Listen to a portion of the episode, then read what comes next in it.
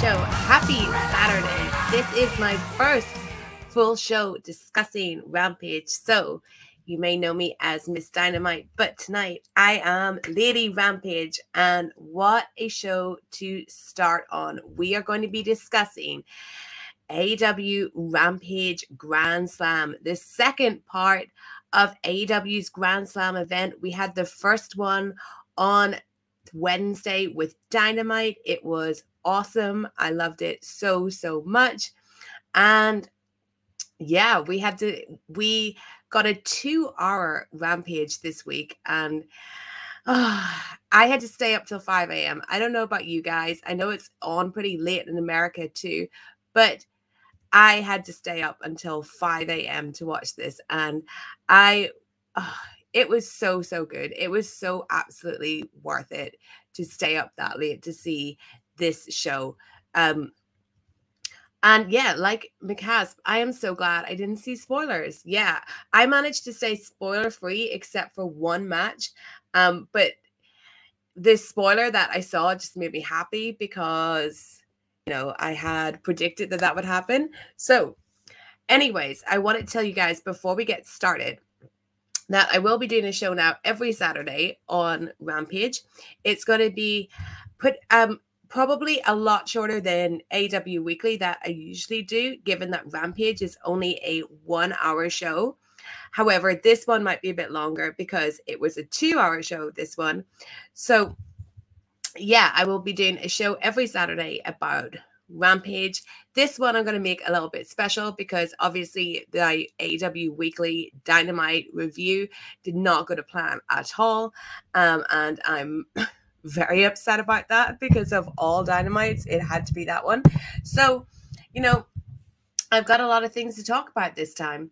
So, yes, Matthew, this is a weekly show now. Of course, of course, I'm going to be covering Rampage. And the first thing that I wanted to talk about, you know, we're seven weeks away from full gear seven weeks away.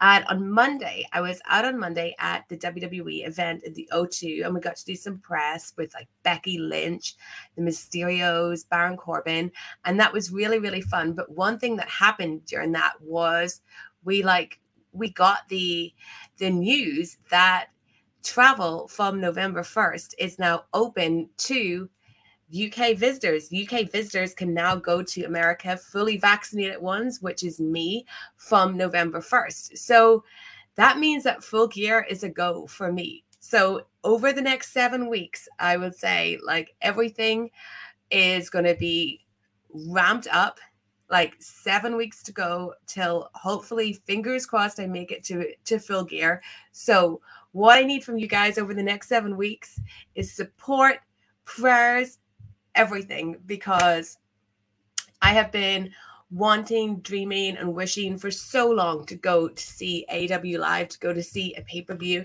And now it looks like it's going to happen. And I could not be happier. I could not be more excited. So, my goal is just for the next seven weeks to work as hard, hard as possible in every single way and make it to full gear. So I'm very, very, very excited about that. As I said, Monday was WWE event. That was really cool actually to go to the O2 and see WWE live. It was like it's the biggest live show I have seen since the pandemic hit. Um, so it's just incredible to just see that scale of an event again after so long of just being at home and an absolute sadness. Um, you know, you can expect if I go to full gear, um, I'll make like a, as much content as I can when I'm over there. But one thing you can definitely expect is probably a very teary, emotional video from me of like, oh my gosh, I am able to go out again. Like, because um, going to America is something that I enjoyed so, so much before the pandemic. I've been quite a few times, and it was something that in 2020 I was planning to do so much more until everything shut down. So, yes, um, that was really, really great. Oh, we had Rev Pro at York Hall last Sunday. That was amazing. So, it's so great to see Rev Pro back in York Hall in front of a full, full crowd. Um, absolutely awesome. And yeah, and also, guys, please subscribe to my channel if you are watching and you're not subscribed, or if you're over on Twitter watching, um, hit on the YouTube link and subscribe over there. Uh, it helps me so much and it means a lot. I feel like this week, I always get comments from people saying, like, oh, you deserve more subscribers. I get that all the time. This week, though, I feel like I've gotten those comments even more. And I agree. Obviously, I agree that you know I do probably deserve more subscribers because I put a lot into this channel.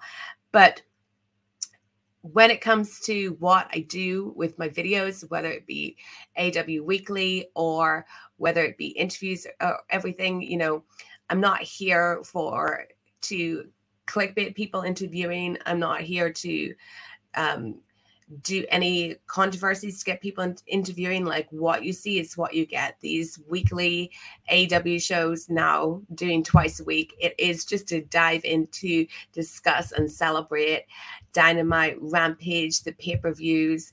That's why I do a full pay per view weeks of content. And with my interviews, I just want to deliver the best um, AW interviews that I can. So that's what it's about for me. I appreciate all all your support. Um, if you really want to support, don't just subscribe, but tell other people to subscribe. Tell your friends, tell your families. Put links out there on Twitter, um, and kind of get the word out, especially to other AW fans. Um, that's really, really, really helpful as well.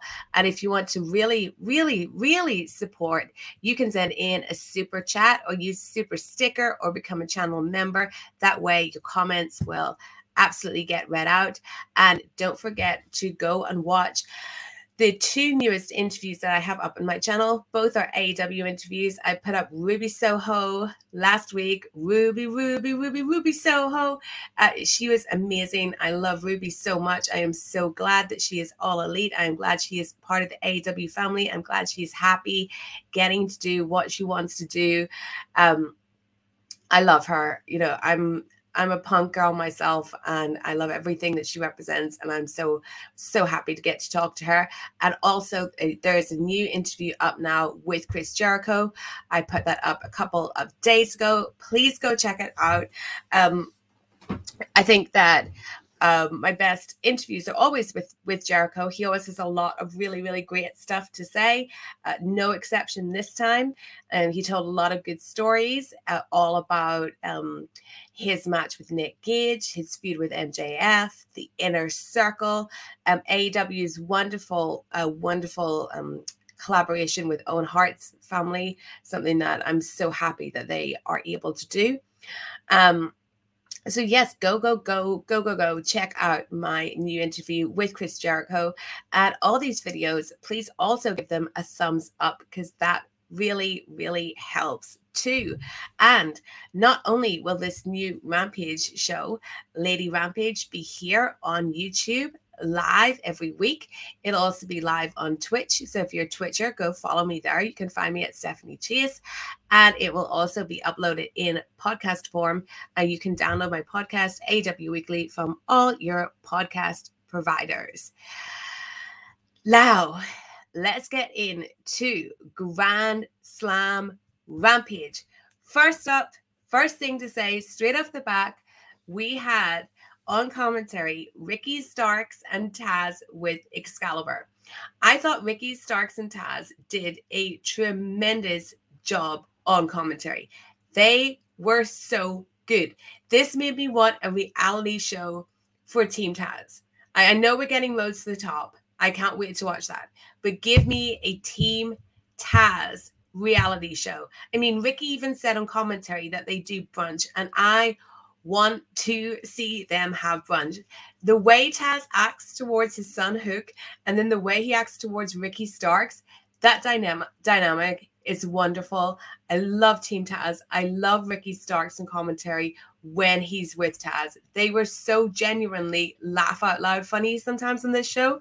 Um, just 10 out of 10 like home run for the commentary team. I thought you know initially i wondered you've got two heels there on commentary with starks and taz but they did a great great job and i love seeing ricky starks utilized um, in so many different ways by the company because he's a real real talent. But we had powerhouse hobbs come out and then and he was with hook of course. Hook was wearing some bright blue Adidas bottoms, very attention grabbing. And then we had not just CM Punk come out, but CM Trunks. CM Punk has been peer pressured, peer pressured into wearing trunks by all of you. Not me. I'm not taking any responsibility for this. I was there right at the beginning saying, I prefer the long pants. I prefer a, I prefer wrestlers in tights. 100%. I cannot think of a wrestler who I prefer in trunks to tights. I'm going to think of some examples of people that have done both. Macho Man Randy Savage, I prefer the tights. Chris Jericho, I prefer the tights. Jay White, I prefer the tights. But y'all give CM Punk grief for putting on the tights. So now we are back to CM Trunks. And I just hope you guys like it. So we had early on, Punk was trying to take out Will Hobbs's legs. Just great again. I, will never stop talking about how great the commentary was between Ricky Starks and Taz, really just selling how powerful Powerhouse Hobbs actually is. He then gave Hook the finger, official heel turn here for CM Punk, giving the finger to the internet favorite Hook. Um, Matthew points out that um, Punk, Punk flips off Hook. This show is goaded already. Um, yeah, flipping off Hook. They have to be leading up to something here. Like the the teases of Hook actually getting in the ring are too much if they're not going to deliver. So early on, Punk went for the GTS. Hook distracted Punk. Hobbs escaped and crushed Punk with a crossbody for a near fall. There was a commercial break in this match. Later, after the break, Punk was hitting a charging knee in the corner, short, short arm clothesline. He then dropped the top rope elbow for a near fall. The crowd chanted, You still got it to Punk. He went for the GTS, but Hobbs countered it and maneuvered. He Punk into a spine buster for a good near fall. Then we had Punk going for a Hurricanrana uh, off the top, even though Hobbs, he kind of blocked it, but Punk managed to get him over. This was a little bit nasty looking. And then towards the end, Hook up in the apron the second time. Punk went to confront him. Hobbs char- charged at Punk. Punk ducked. Hook was collided with by Powerhouse Hobbs, falling into the mat. And then Punk hit the GTS on Hobbs and got the pinfall. I thought this was a really, really good match. Um, it's hard to compare it to his match with Darby. I will say that okay, we're two matches in to CM Punk in AEW. Only two matches in. He's yet to pull a great match out of the bag. Uh, he's yet to have a match where I really feel like it's the CM Punk of old. But he's getting there. He was seven years away from the ring. It's not as if he did much training for this in ring return. So I really think that he's done extremely well given um, given given those limitations that he's been away for seven years. I thought this was a great showing for Powerhouse Hobbs. Nice spot to put in him, put him in, and I do really hope that Punk continues his Team Taz feud because I think he'd have a good match with Ricky Starks. I absolutely want to see them back and forth in the mic. And then, of course, there is Hook, who is the total unknown. And I think you can't give a guy a better first match than him and there with CM Punk, but that might be too um, that might be like a little too much for him. But anyway, good, good match. Crowd still love Punk. The aura of Punk has not worn off yet. Um, Mookie Z says Punk actually hitting that GTS later on to finish looked effortless and one of the cleanest ones I've seen. Props to both dudes on the work in this match. It was the opposite of the Darby match. Uh, SCW, the wrestling channel, says, I heard Ricky Starks on Rampage commentary uh, permanently instead of Mark Henry. Oh, wow. Um, I like the hook teases, but I wonder if Ricky Starks could also be a future CM Punk opponent during his feud with Team Taz. I absolutely hope so. I think Ricky deserves that spot. If Ricky is going to be on commentary more, um, I, I fully back that. I really want to hear him on commentary with Jericho. Um, um, Mookie Z said uh, that's what Punk wanted to test as a polar opposite of his last match to work against a big guy instead of someone who runs circles with him. Yeah, it has to be. You have to give CM Punk credit for doing these two very opposite matches early on. First with Darby Allin, now with Powerhouse Hobbs. But great match, great, great way to open the show. Next, something I thought was awesome. We had a video recap of Thunder Rosa, Nyla Rose, and Jade Cargill all on the feud. Um, Thunder Rosa was incredible here. Um, absolutely wonderful. um, talking about the senoritas that are coming for her. Um, Thunder Rosa is not just probably the best women's wrestler on American television right now, but she is one of the best women promos, and I don't think she gets enough props for her promos. I loved her here. She was fantastic. She looked awesome. Uh, Nyla Rose I think it's kind of weak on promos, but in real life, she's so funny and animated, and she's a really great talker. So I do wonder if that's something to do with the heel character that Nyla's playing, that she's not 100% comfortable in it, because I think it is so far removed from the real life person, um, how she comes across, because she just comes across as a hilarious um, person. And I do think her being with Vickie just holds her back a lot. I would never pair uh, Nyla Rose and Vickie Guerrero together. And I don't think it's given her any advantages this far down the line in this partnership. Then Jade Cargill, um, good performance from Jade Cargill uh, as well on the mic. Um, she always like keeps it short and sweet, but really enjoyed this. Um, enjoy if it's leading to a three way that would be really really cool um, i think i'd rather have it lead to a three way than to just thunder rosa versus jade cargill only because i'd be worried about who takes the pin there because you want to keep jade cargill strong um, but then Thunder Rosa, I think, should be absolutely kept strong. I think Thunder Rosa should be on top of the division. So it's a hard one to work. SCW says we need more women's matches on AEW TV. We absolutely do. This three way is something I'd really like to see. Completely agree.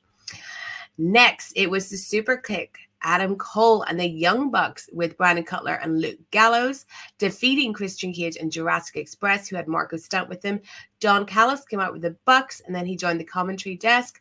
Um, so the reaction for Adam Cole here was amazing, especially the the Adam Cole baby, and it just made me think that if at all out we had not got Daniel Bryan, and all we had gotten was Adam Cole, and he'd come in as a face. Judging by where we are now, with the few weeks he's been in the company and the reactions he's getting, I think that would have been totally fine in retrospect. Adam Cole is so over. He's at least the number. He he's in the top three of the most over guys in this promotion.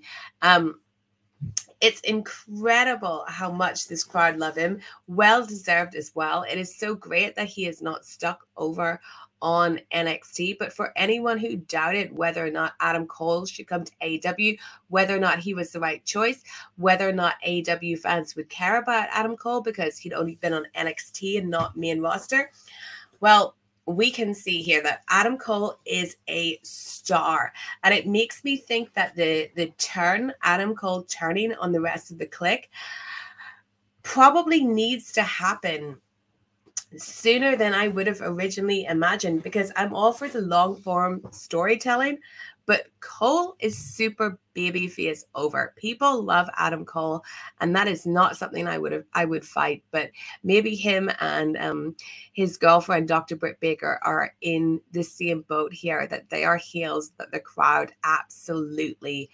love.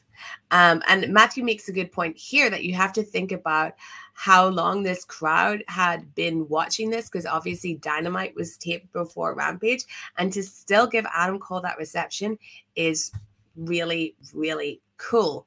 So early on, um, it was Cole and Jungle Boy, which is, appears to be like the the feud they're zeroing in on, especially with the announcement of these two having a match. But that's something to talk about later.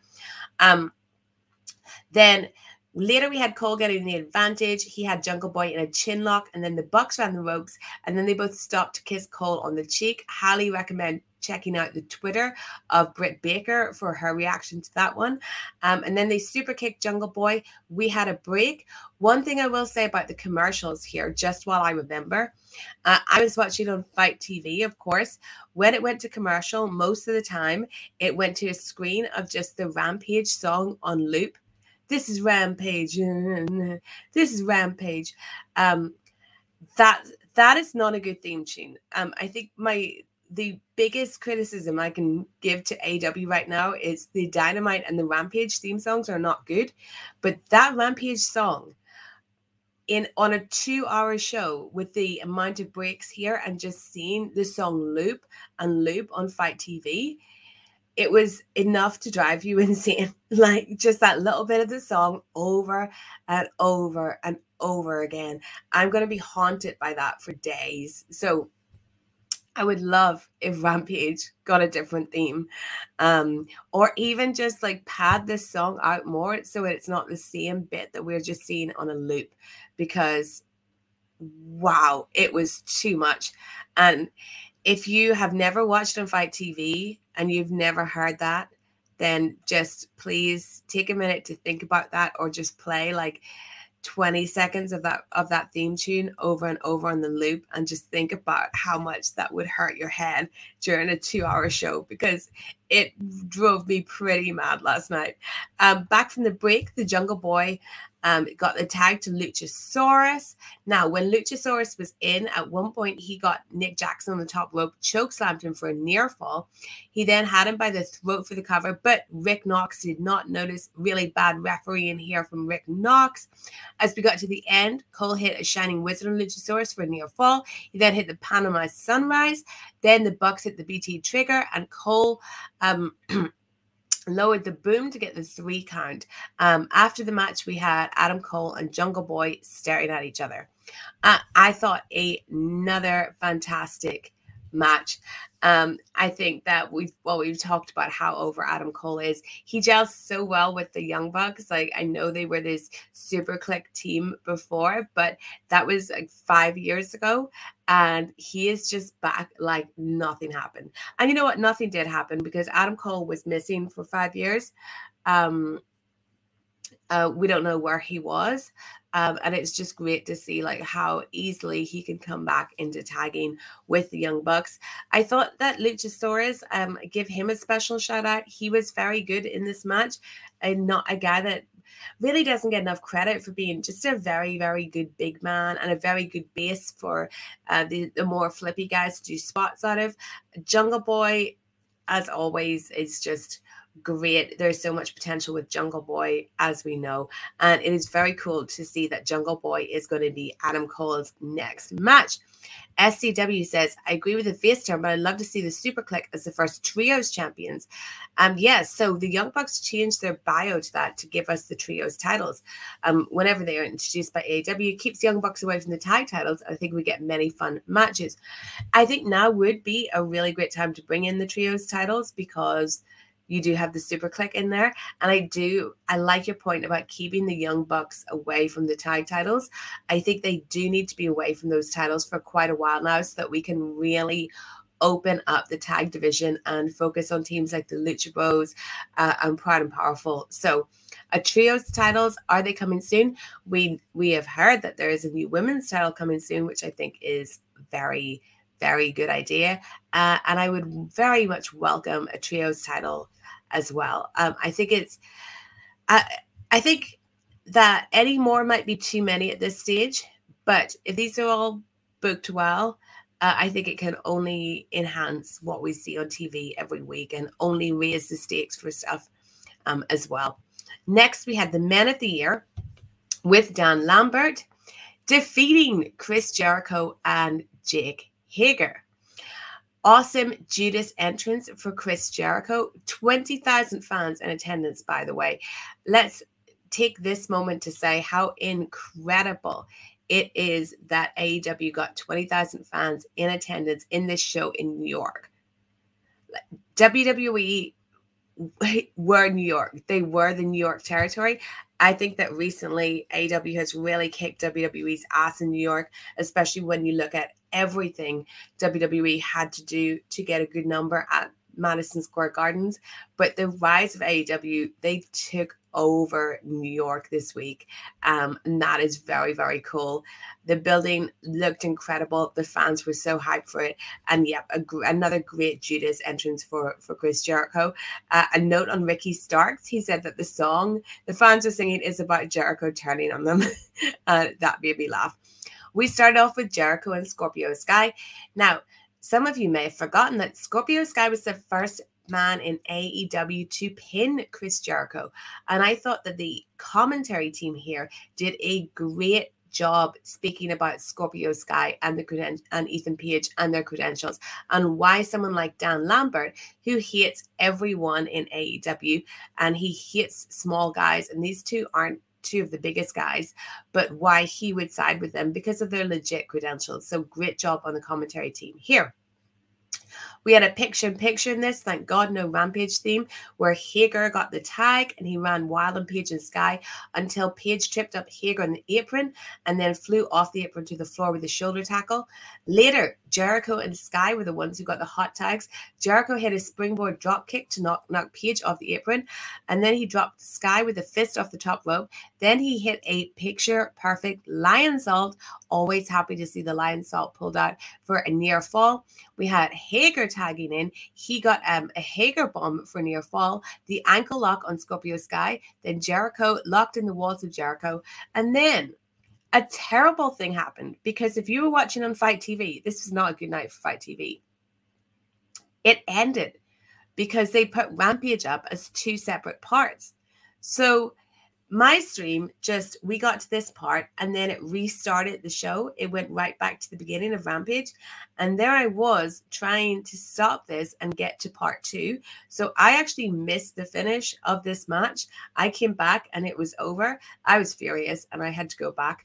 But i don't know why fight tv did that but it certainly wasn't it did not make for a pleasant minute there when uh, we had to change streams on this. I, that that shouldn't happen. You shouldn't have to change between part one and part two of a show. Um, so what happened at the time that I was trying to get the stream back was that um, Lambert got on the apron to distract Jericho and Hager and break up the submission holds. Hager ran the ropes and Lambert tripped him up, allowing Sky to roll him up with a small package for the pin. Then, huge angle after the match. Hager took out the men of the year. Jericho and Hager, they got their hands on Lambert. Then, from the crowd, we had the other members of America's top team Junior Dos Santos, Paige VanZant, Austin Vanderford, Andrei Arlovski, Dalton Rosta, and Jorge Masvidal. They surrounded the ring. They all came in. They attacked Jericho and Hager. Paige VanZant Bare knuckle boxer Paige VanZant got shots in on Chris Jericho when he was held down. And then Jorge Masvidal hit a running knee to Jericho's head, which took him out and busted him open. This was a crazy angle to um, end this match. So, what I thought was going to happen in this match was that one of these guys, one of the MMA fighters, would take out Jericho. Um, man, he took that running knee. Like he took, the, he took that running knee hard. But this angle, I thought, really cool. Um great use of the uh, america's top team members because it doesn't make sense for us to see these guys every week and for them to not get physical. And this was a awesome way to do it. I think that the only thing i can say that i would have done differently here is i would have 100% put this one on dynamite. I think this should have been on dynamite because dynamite was the live show and it was such a hot angle. I would have switched maybe something like MJF and Brian Pillman um, for this, or even the women's title match, and like totally changed around how they the order of the of the Dynamite show. But I just think because it was such a big angle, um, I would rather have not read about this on Twitter and seen it coming. I would have loved to have seen this live and not known what was going to happen. So, where do we go from here? I don't know what this is setting up. Um, but I think there's many ways that it can go. I can absolutely see one of these, one or two of these America's top team members actually having a match. I do wonder about the status of Mike Tyson being aligned with the inner circle, whether or not he could sometimes factor in. But yeah, Nate Milton. Hi, Nate. Lovely to see you. I haven't really been as into the Lambert America Top Team stuff as most, but I really dug the post match. Presently surprised at how physical they got. Yes, yeah. Um, I I loved loved the po- the um the post match. It was very, super cool. I know if you watched my interview with Jericho, he did say, you know, that there were plans going forward because I think that some people wondered because it was unexpected when Jericho was the guy to answer to Dan Lambert. So I think this made some people wonder would this be a one off? Absolutely not a one off. They're going forward with this, and I'm excited. Mackie Z says, um, ESPN MMA covered Masvidal hitting that on Jericho.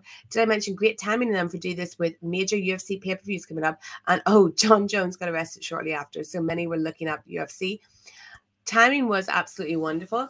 I think it's interesting, like the use of UFC fighters, because Vince McMahon and Dana White have never seemed to be on the same page. But Tony Khan is always like, my friend Dana White. And if Tony Khan can get that advantage of using MMA fighters over WWE. That's just another like feather in the cap of AEW. The one that really interests me is Paige Van VanZant. Paige Van VanZant has been courted so hard by WWE, and why wouldn't they? You know, she has everything that they could possibly want. Her being involved in AEW programming like this, love it. I love it. And it makes me think that if Paige wants to cross over to the world of pro wrestling, she's going to make the right choice with who she signs for. Um, and Mackie says, uh, Masvidal is the, is the UFC version of Razor Ramon. For those who don't know, he holds the BMF belt, which was handed to him by The Rock. Also owns the quickest knock- knockout in UFC history. Tony Khan is tight with Dana. Um, yeah, the publicity was really, really good. I saw um, so much uh, said about this match, so many articles. I know AW were retweeting MMA articles uh, about Jericho taking the knee like crazy. So anything that helps, um, anything that helps build the brand here, I totally welcome. And I welcome Dan Lambert continuing to be a part of AW because he has been so great.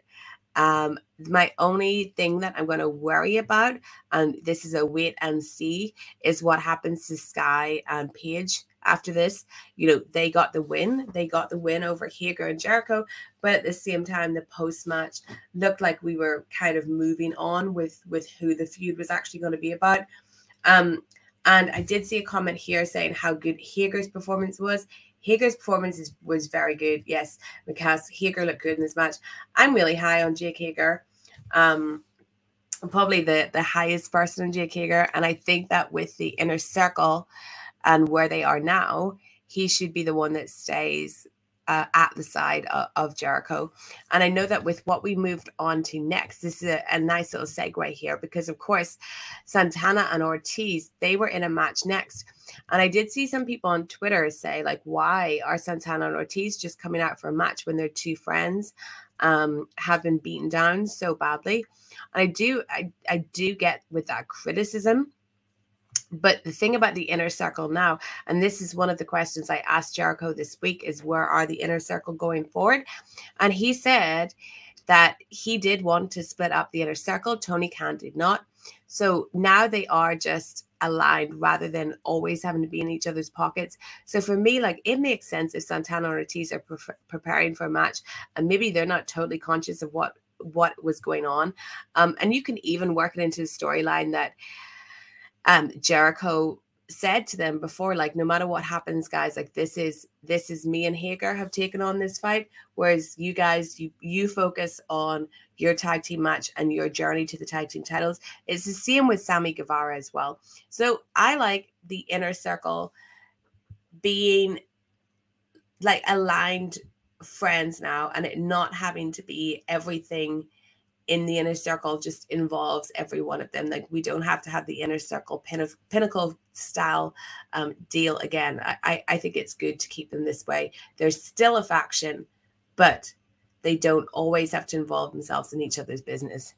Um, now, okay, so we have the Lucha Bros and Santana and Ortiz, as I said, defeating Private Party, Butch and the Blade with Matt Hardy. This started off with a crazy brawl, which ended with all of the Hardy family office on the floor and all of the baby faces hitting crazy over the top dives to the floor and their opponents. Um, we had Private Party hitting Ortiz with a crazy flipping DDT to the floor. Hardy then threatened to cut the hair off Ortiz. So rude. Then Orange Cassidy came out.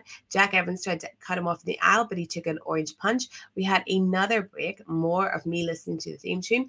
Um, at the end, Marq Quen went for the shooting star press on Santana, but Santana avoided it, and the Lucha Bros hit the fear factor on Quen. Santana and Ortiz followed up with a street sweeper, and Santana got the pin on Quen. Very, very good, fast paced match. Um, high energy, just total, total madness. I like seeing Santana and Ortiz in there with Lucha Bros because we all know that Santana and Ortiz are going to challenge Lucha Bros for that title. Um, minor criticism too much Matt Hardy on this show. Um, it amazes me how much screen time Matt Hardy gets. He was out here. Then we went to the back where, where Matt Hardy was interviewed by by Tony Schiavone. And he challenged Orange Cassidy to hair versus hair match on behalf of Jack Evans. And he said, You better win, Jack. And Jack did not look happy. So I've got to wonder even more why these guys are still aligned with Matt Hardy. If he would pull such a dirty trick there, then as to challenge someone to hair versus hair match and then put up the hair of one of his Hardy family office members. Like, come on. But we saw Jack, we saw uh, Matt Hardy again during the women's match, and it's just too much Matt Hardy. Like, way, way too much Matt Hardy on this show. Um, Leonard Aarons III says the finishing sequence of the Lucha Bros hitting their finishers, followed immediately by Santana Ortiz hitting theirs, was a major chef's chef's kiss. Yes, it was um, absolutely wonderful. Um, Matthew says, um, the inevitable Santana and Ortiz versus Lucha Bros match is going to be a classic. It absolutely is. I can't wait till they finally get in the ring. I will say, as much as I wanted Santana and Ortiz to be challenging for the tag team titles in New York, like when we were on the lead up to All Out, I talked about that a lot. Um, they didn't get that, but I'm fine with it. They got a nice moment in New York, and it's good that they were factored into the show here. And yeah, and onwards and upwards for Santana and Ortiz. Next, we had Sammy Guevara coming out with Fuego Del Sol to do his sign cue card gimmick, but he was attacked by Miro. He was absolutely destroyed. Uh, Del Sol was thrown off the stage and into some tables. Miro then locked the game over on Guevara. The next TNT champ card was torn up by Miro. Um, this was sold so well by Ricky Starks and Taz on commentary. Uh, that was the highlight of this. Um, Sammy he has the match um next week, and I don't think Sammy's going to beat Miro, but I think he's going to beat him next time. And I think Sammy is our next TNT champion. If I just look at how the title has been booked, once it got on Darby Allin, so if we discount like the the Cody reign, um, we look at Darby Allin had this great run where he really established himself with that championship. And then when the time was right, they took it off him. Um, Miro has really, really really established his dominance holding this title. And I think it might be another chance of just ending the reign um, before before people kind of basically get sick of the same formula. But I think Sammy is the next TNT champion. But I think it will probably happen at mm, full gear might be too far away, but full gear or before we're going to see we're to see um, Sammy Guevara as TNT champion. Um, the next TNT champion. Um, McCass said, Didn't Orange Cassidy just face Jack Evans? What's TK thinking with this? Matt Hardy was fine when it was just him and Private Party. Too many people in this stable. It is cluttered and sloppy. There's too many people in this stable, and the stable gives too many opportunities for Matt Hardy to be on TV. And just no offense to Matt Hardy, but I just think the amount of TV time he gets compared to other members of the roster. I just don't understand how he gets so much fit. So the more people you put in the stable, the more opportunities there's for him to come out because he's now out all the time during women's matches too. Speaking of that, we had Penelope Ford defeating Anna Jay. Now, Anna Jay attacked Ford on the entrance ramp before the bell. Uh, Ford briefly got the advantage in the ring, but Jay dumped her back onto the floor, whipped into the post and the barricade and ringside. Uh, in the ring, Jay went for the sleeper. Then we had the bunny coming down, distracting Jay, causing her to break the hold. Um, I thought this was very silly on Anna Jay's part. I would have just continued on the hold here. The distraction gave Penelope the advantage. She choked Jay on the ropes.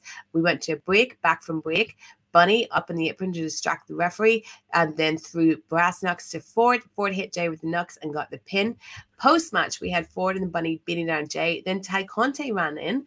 I wondered about this because I think Tay should have been out from the start, given what we know about, um, you know, how underhanded Penelope Ford and the Bunny are. Um, and then we had the bunny, like she took out Anna Jay. Um, and then the Hardy family office, they came out and they kind of formed a barrier to make sure no one could get to the ring. But Orange Cassidy and Kris Statlander came out, and then the Dark Order came out, all of the Dark Order. Um, they sent the Hardy family office packing. It looked like the Dark Order were on the same page, but then in the ring, Alex and Preston tried to apologize to Evil Uno and Stu Grayson, but Stu and Uno left along with Colt Cabana. Uh, but Colt Cabana looked a little bit more confused. Um, but so the divide within the Dark Order continues. Um, I find this match pretty disappointing, um, to be honest. Um, I don't think there was any what big. Uh, there was nothing very impressive about this. It was more just an angle than a match, and I don't think that it was a big or good enough match to be on this card. It, it was very much if you needed a bathroom break, break match, this was really it. Um, Nate says every time the Hardy family offers is on my screen, all I can think is this would be a lovely spot for a Lee Moriarty showcase. Uh, yeah, absolutely. You know, they they signed Lee, and he's someone I would love to see on TV more. And with the amount of screen time that Matt Hardy is sucking up, you could absolutely give it um, to someone like Lee Moriarty uh, completely. Just if Lee ends up joining the Hardy family office, I will not be able to deal with that. Um, Mikhail said, I love that Tony. I know Tony Khan gets ev- likes to get everyone on TV, but this was just too much. But I love the Dark Order, so I'm okay with this. Um, Darren says, I want more Tay Conti on TV. She's so underrated. Love to see her versus Thunder Rosa. I agree. Um, Mackie says, Dark Order won't win any matches unless it's infighting on Dark Order until Rotunda comes in, i.e., Win- Windham, i.e., Bray Wyatt, i.e., The Fiend, in Rochester or later, in my opinion. It was to get eyes, some eyes on them so they stay relevant when a new leader emerges. Um, I've talked about this a lot. I do not want a new leader for the Dark Order, and I especially don't want it to be Windham. Nothing against Windham. I'm totally fine with him coming in. I just think the idea of him leading the faction that was led by his late friend. I, I, just think something that there's something wrong about that, and it's not something I want to see. I like to keep the Dark Order with no official leader. They have their their friend Hangman Page that brings them together. We have Negative One as like a figurehead. I absolutely don't want to see Brodie uh, replaced in any way. I don't think the Dark Order need a a leader per se at all, and I think just putting Windham in that spot is I don't know what the word is. It's kind of cheap or something. You know, I, I it is. I think it's a, the wrong way to to use um Brodie's memory, and it also puts Windham in such a different, a difficult position if he comes into the company, like basically taking over Brodie's role. It, it's it's just no, no, it, it would not make me feel good. Um, McCaff said Hangman makes his return next week. I hope, anyways. Yeah, Hangman is going to be the one to reunite these guys. It, it won't be another another leader. It will be it will be Hangman. Um, okay, we had Mark Henry doing his little face to face interviews with Suzuki Gun and Moxley and Kingston. And this kind of broke down quickly. Um, and then we had the lights out match. We got the the notice from Justin Roberts that this is not part of the official card. Anything goes. So we had Lance Archer came out to his music, which of course reminds me of It's My Life by Bon Jovi. And then we got Kaze Ni Nare starting in the middle of the song. And the crowd, of course, reacted and they sang along. This match was wild. I don't even know how I can go through it. Archer had loads of plunder he was bringing to the ring. The brawl started on the floor. Moxley paired off with Suzuki, Kingston with Archer. Suzuki and Moxley did dueled with chairs on the entrance ramp. That was an awesome visual. Uh, Suzuki and Kingston were then in the ring. There was a massive chant for Eddie. He was so, so over um, in his hometown. Um, Lance Archer was beating up a lot of AW young boys who have never existed before. and the commentators called them ring attendants. Um, later on in the match, we saw Lance Archer finding a strap under the ring. Mox and Suzuki were forming each other. Then Archer um, hit Moxley with the strap. We went to the commercial break. Um, Archer and Suzuki during the break had taped Moxley's arms behind his back with duct tape. They whipped um, then Suzuki set up chairs in the ring, and Archer set up Kingston for a black hole slam. But before Archer could hit the move, we heard some unfamiliar music, and it was Homicide, whose name came up in the ramp. Very, very cool. Um, he ran in from the crowd, attacked the heels, then cut Moxie free. This allowed Moxie and Kingston to come back. Moxie hit a DDT on Archer. Kingston put a trash can on Archer's head, and then they beat the can with a kendo stick for a full 30, 40 seconds, and then Kingston got the pin. Um, this was just a very fun plunder brawl match. I love the whole idea of the lights out, anything goes match. Really, really cool. Um, an awesome spot for homicide. Um, someone who's never been given as big a um as big a, a spotlight as this before. I love that Tony Khan will do this. Um, I love like can you imagine if Eddie Kingston was in WWE and they were doing a huge New York show and he went up to Vince McMahon and said, Can you let my friend Homicide do a run in? It'd be awesome to have him in front of the New York card. It just wouldn't happen. That just thought wouldn't be entertained at all. So I love how Tony Khan, you know, reflects back on on wrestling history, whether it be quite recent history or not, and lets guys that deserve some spotlight, deserve a big moment, get it, especially in their hometown. This was a tremendous moment for Eddie Kingston, who was just so great during the pandemic. Um, he has an incredible story, and to give him this in New York was wonderful. As far as the match goes, it was just a violent, fun way to end the show. I think if you look at how this was taped, because they they taped Dynamite first and then they taped Rampage. I think for the crowd, this was really, really good um, for them to, because they must have been tired, but just to end with this kind of like full high energy, violent, violent match. Um, and of course, the hometown heroes getting to be hometown heroes, which is something that you never, ever, ever see in WWE. Um, uh, lovely message here from SP3. Really like the Rampage review has made its way to your arsenal. This is why your ears for AW and wrestling media. Thank you so much, SP3. That means a lot. Uh, go check out True Heel Heat because they had a huge guest this week, uh, Chris Van Vliet. Go check that one out. Um, but yes, now what is coming up for Dynamite and Rampage? For Dynamite, we have Miro versus Sammy Guevara for the TNT title, Jungle Boy versus Adam Cole, Cody Rhodes and Lee Johnson versus Dante Martin and Matt Sydal, Tay Conti and Anna Jay versus the Bunny and Penelope Ford. And then announced for next week's Rampage, um, Orange Cassidy versus um, Jack Evans hair versus hair match. So there you have it. Stay tuned to this channel um, because you will be hearing more from me before uh, Dynamite. So, yes, uh, make sure you are subscribed. As I said at the top of the show, I will be reviewing Rampage every week now in this channel. It will probably be on a Saturday. The only thing that might affect the schedule is my dates with Rev Pro but I will always put the link up there uh, for you a couple of days before so you will know what time it is at. Uh, of course, join me for AW Weekly on Thursday. Uh, join me in Wrestling Daily on Thursday. Uh, once again, subscribe, Please, that's the best way to support. Share this video, tell all your friends, tell your grandma, and go watch my latest interview with Chris Jericho. I know you guys will really enjoy it. But until next time, 欢迎，